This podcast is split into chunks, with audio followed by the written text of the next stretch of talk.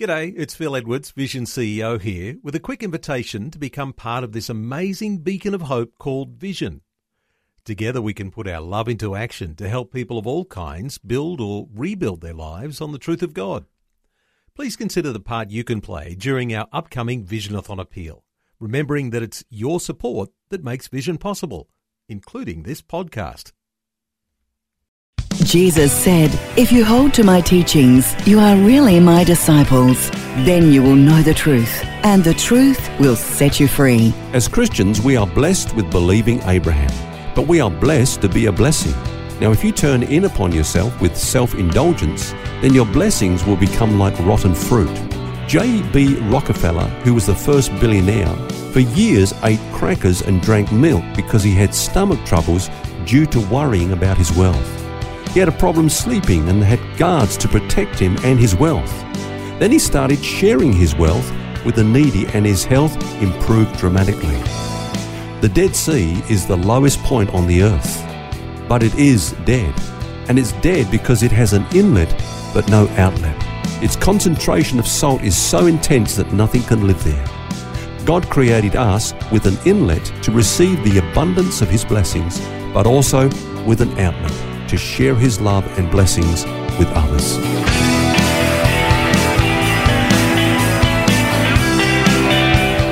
This is Set Free with Ken Legg. And thanks for joining us. It's Phil here, along with author and pastor Ken Legg. And this week, the blessing of Abraham. Fascinating subject. And yesterday, Ken mentioned that the word blessing uh, means to be blessed in all areas. Of course, that includes spiritually. Now, Ken, would you agree that that's the most important area where we need God's blessing? Yes, Paul says that we are blessed with every spiritual blessing in Christ Jesus in the heavenly places. Now, what does that really mean? Well, after Abraham rescued Lot, you remember, God came to him and said, I am your shield and your exceedingly great reward. You think about that. God is our great reward. Now, in what way is he our reward? In what way are we rewarded by our relationship with Him? Well, I believe that our spiritual reward or blessing under the new covenant is the fact that we can enjoy intimacy with God. There is no veil like the old covenant in the new covenant. And that's illustrated in the life of Abraham. Let's just look at that for a moment, Phil. Uh, some of our listeners may be familiar with the passage in Genesis 18 and 19 when God and two angels came down to earth and came to Abraham and actually had a meal with him. I don't know if you remember that story, but mm, people often ask, how could they do that? How could God and angels assume human bodies and eat food and so on? Well, quite frankly, they're asking the wrong question. what they should be asking is, hey, what does all this mean? Yeah. And I think it's a beautiful illustration of the fact that God wants to fellowship with us. Emmanuel, you know, God with us. Uh, when we have a meal with someone, Phil that in, indicates intimacy, fellowship, closeness, that we're really wanting to get to know them. Uh, Jesus said, Behold, I stand at the door and knock, and uh, if anyone hears my voice, opens up, I will come into him and will sup with him. It's amazing how we often think on the how, but the why is so much more important. And it's quite amazing to think that God Himself would come down in human form, have a meal with Abraham, have intimate fellowship with him, you know, just like a couple of mates coming around for dinner, you know, good yeah. friends. Uh, the Bible actually calls Abraham the friend of God, doesn't it? Yes, and uh, Jesus said to his disciples, He said, No longer do I call you servants, for a servant doesn't know what his master is doing, but I have called you friends. For all things that I've heard from my Father, I've made known to you. So that's the definition of a friend. It's uh, someone that you're intimate with and you share your secrets with. Now, let's get back to that passage and see how that really happened in the life of Abraham.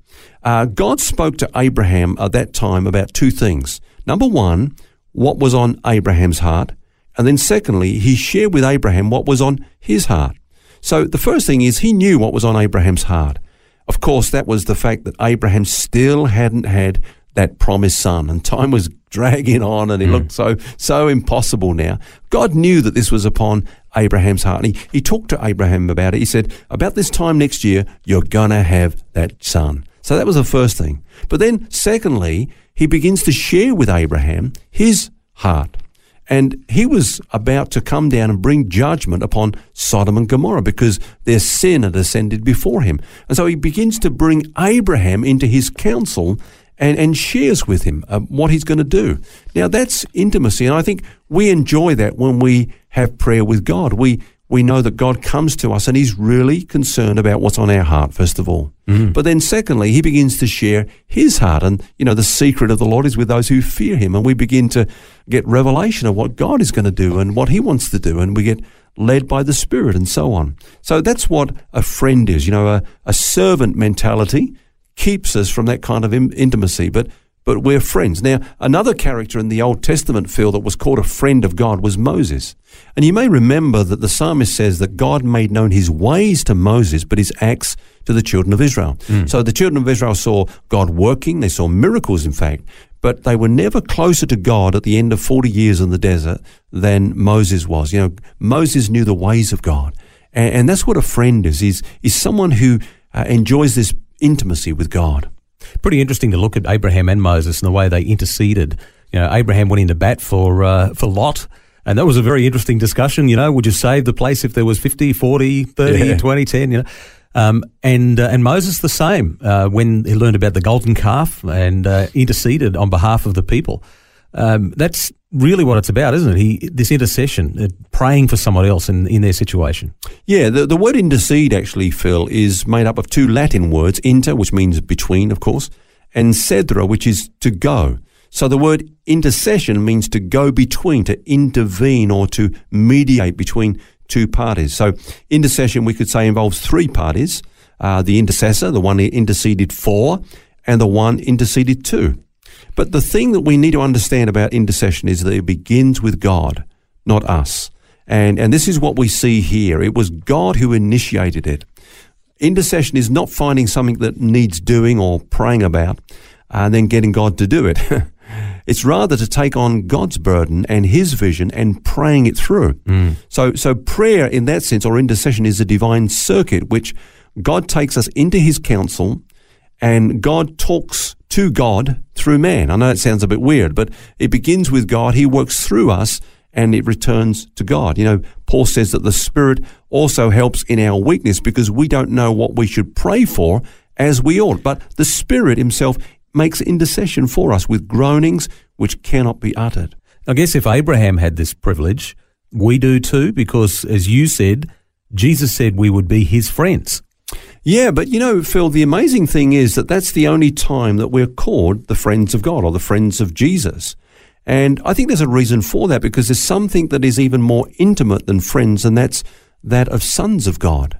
And, and we're mm. sons of God. Now, I don't know if you know that passage, or you do know it, you'll be familiar with that passage where Jesus was teaching on prayer. And he said, you know, if you've got a friend who needs some bread at midnight, you know, and he's banging on the door, and says, open up, I've got some friends come to stay and I need some bread, blah, blah, blah. And the the guy inside the house says, "No, go away. I, I am in bed, and you know all the all the family are asleep. Go away." Mm. But he keeps banging on the door, and in the end, you know, he reluctantly gets up and gives him the bread. Now, I was taught in the early days of my Christian life is that's what prayer is like. If you just keep thumping on God's door, eventually He'll give in. Just keep you know, just keep worrying Him, give Him no rest, and all that sort of thing. But actually, that, when I look at it, it's not what He's saying because he's saying, look, that's the relationship a friend might have. But we're not friends. Before that, he says, when you pray, say, Our Father. Mm. We're sons of God. And, and if you look at this parable, where were the sons of God? Well, sorry, where were the sons of that man? Where were the children? He said, They're with me in bed. They're inside the house. They can have bread at any time. They can go to the cupboard. They can go to the, the pantry or whatever we call it. Um, they didn't have fridges in those days, but they can go to wherever the food is and just help themselves. They're not outside banging on the door, pleading for something that they've got to get access to. Mm. They've already got access to it. Then after that parable, straight afterwards, he says this. He says, So I say to you, ask and it shall be given, seek and you'll find, uh, knock and it shall be opened to you. If a son asks for bread, from his father among you? Will he give him a stone? Or if he asks for a fish, will he give him a serpent? No, of course he not. Now, if we're like that with our children, how much more will our Heavenly Father hear us? So there's something more intimate than even being a friend of God, and that is being sons of God. And I guess when you understand that, your view of God actually changes. That's right. I mean, we're not friends asking for a favor, we're sons in the family enjoying the privileges.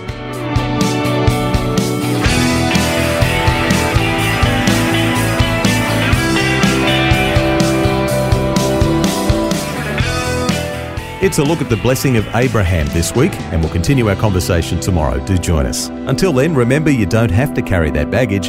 God wants you to be set free. For books, DVDs, small group studies, and other resources from Ken Legg, including the book New Covenant, New Glory, which features topics from today's message, visit the Vision Christian store at vision.org.au. That's vision.org.au.